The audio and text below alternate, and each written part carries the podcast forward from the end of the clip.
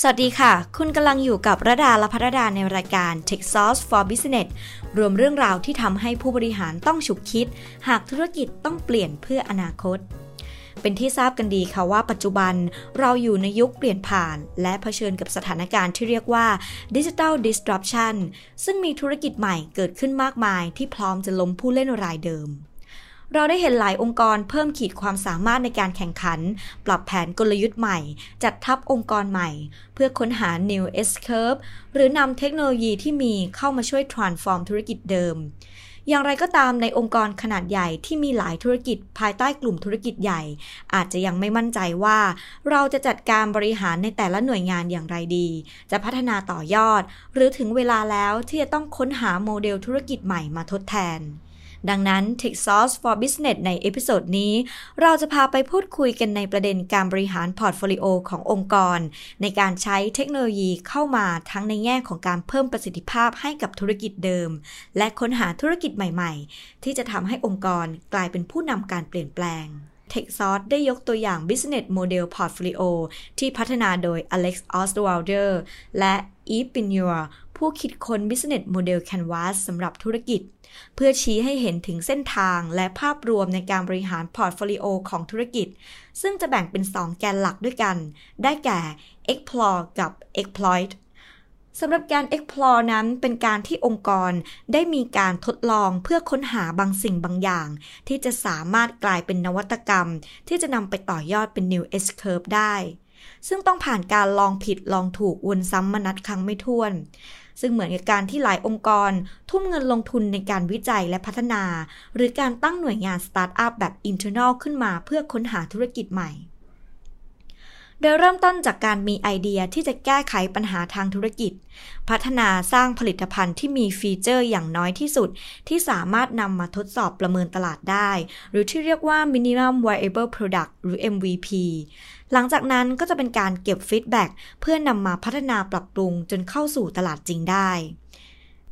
ในขณะที่อีกส่วนหนึ่งคือการ exploit องค์กรสามารถวิเคราะห์ว่า ธุรกิจที่กำลังดำเนินอยู่เดิมนั้น มีโอกาสปรับปรุงเพิ่มเติมได้มากน้อยแค่ไหน จะหา partner เข้ามาร่วม อาทิการลงทุน หรือเข้าซื้อกิจการเสริมทัพ หรือนำเทคโนโลยีเข้ามาช่วยปรับปรุงการดำเนินงานของธุรกิจเดิมภายใน ให้มีประสิทธิภาพมากขึ้น เรามีหนึ่งในกรณีศึกษาที่น่าสนใจ ที่สามารถบริหารจัดการ portfolio ทั้งสองแกนได้อย่างดีเยี่ยม ซึ่งทั้งหมดนี้เริ่มต้นจากการเข้าใจแต่ละธุรกิจในเครือของตนเอง รู้ว่าตำแหน่งและทิศทางของตลาดธุรกิจนั้นๆ จะเป็นอย่างไร และกล้าที่จะก้าวลองทำสิ่งใหม่ ๆ เลือกบุคลากรที่ใช่มานำทีม หลายคนคงคุ้นเคยกับ Ping An Group ธุรกิจบริการทางการเงินที่ใหญ่ที่สุดในจีน และเป็นบริษัทด้านประกันภัยที่ใหญ่ที่สุดในโลก ก่อตั้งขึ้นโดย Peter Ma ที่ได้ตัดสินใจ transform ตัวเองสู่การเป็น tech company ในปี 2018 ด้วยแนวคิดที่ว่าต้องการจะทลายข้อจำกัดของธุรกิจแบบเดิม และหาธุรกิจน่านน้ำใหม่ ที่จะทำให้ Ping An Group เป็นมากกว่าผู้ให้บริการทางด้านการเงินและประกันภัย หากจะถามว่าอะไรคือสิ่งที่จุดประกายให้ปีเตอร์มา เห็นว่าอุตสาหกรรมการเงินในอนาคตจะไม่เหมือนเดิมอีกต่อไปคำตอบคือ วิกฤตการเงินโลกปี 2008จุดนี้เองที่ทำให้เขาตระหนักถึงความเสี่ยงที่จะเกิดขึ้นกับบริษัทในอนาคต ดังนั้นเขาจึงตัดสินใจ ปรับทิศทางเชิงกลยุทธ์ และโมเดลธุรกิจให้มีความยืดหยุ่นที่สุด ผ่านการเปลี่ยนแปลงใน 3 ส่วนหลักดังนี้ 1. เริ่มต้นตั้งแต่การปรับ strategic direction จากการดำเนินงานภายใต้กลยุทธ์ของการเป็นสถาบันการเงิน ไปสู่การเป็นเทคคอมพานีที่มีขีดความสามารถข้ามอุตสาหกรรมได้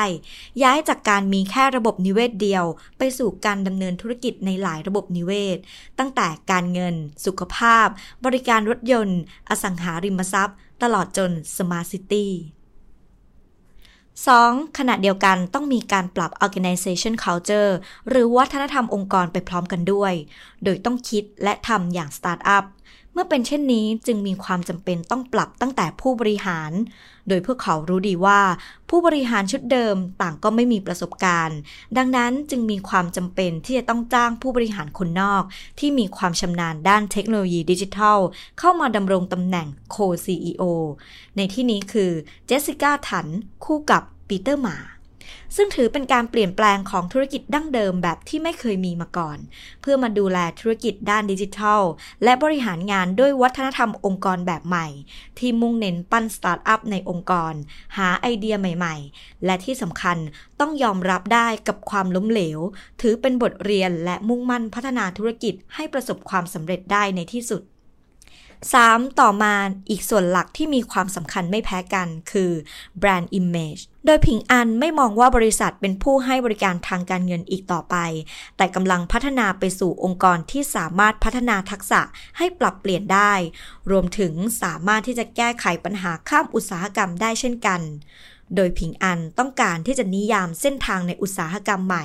และสามารถก้าวขึ้นเป็นผู้นำข้ามสายธุรกิจ เช่น บริการรถยนต์ อสังหาริมทรัพย์ ตลอดจนอุตสาหกรรมบันเทิงก็สามารถทำได้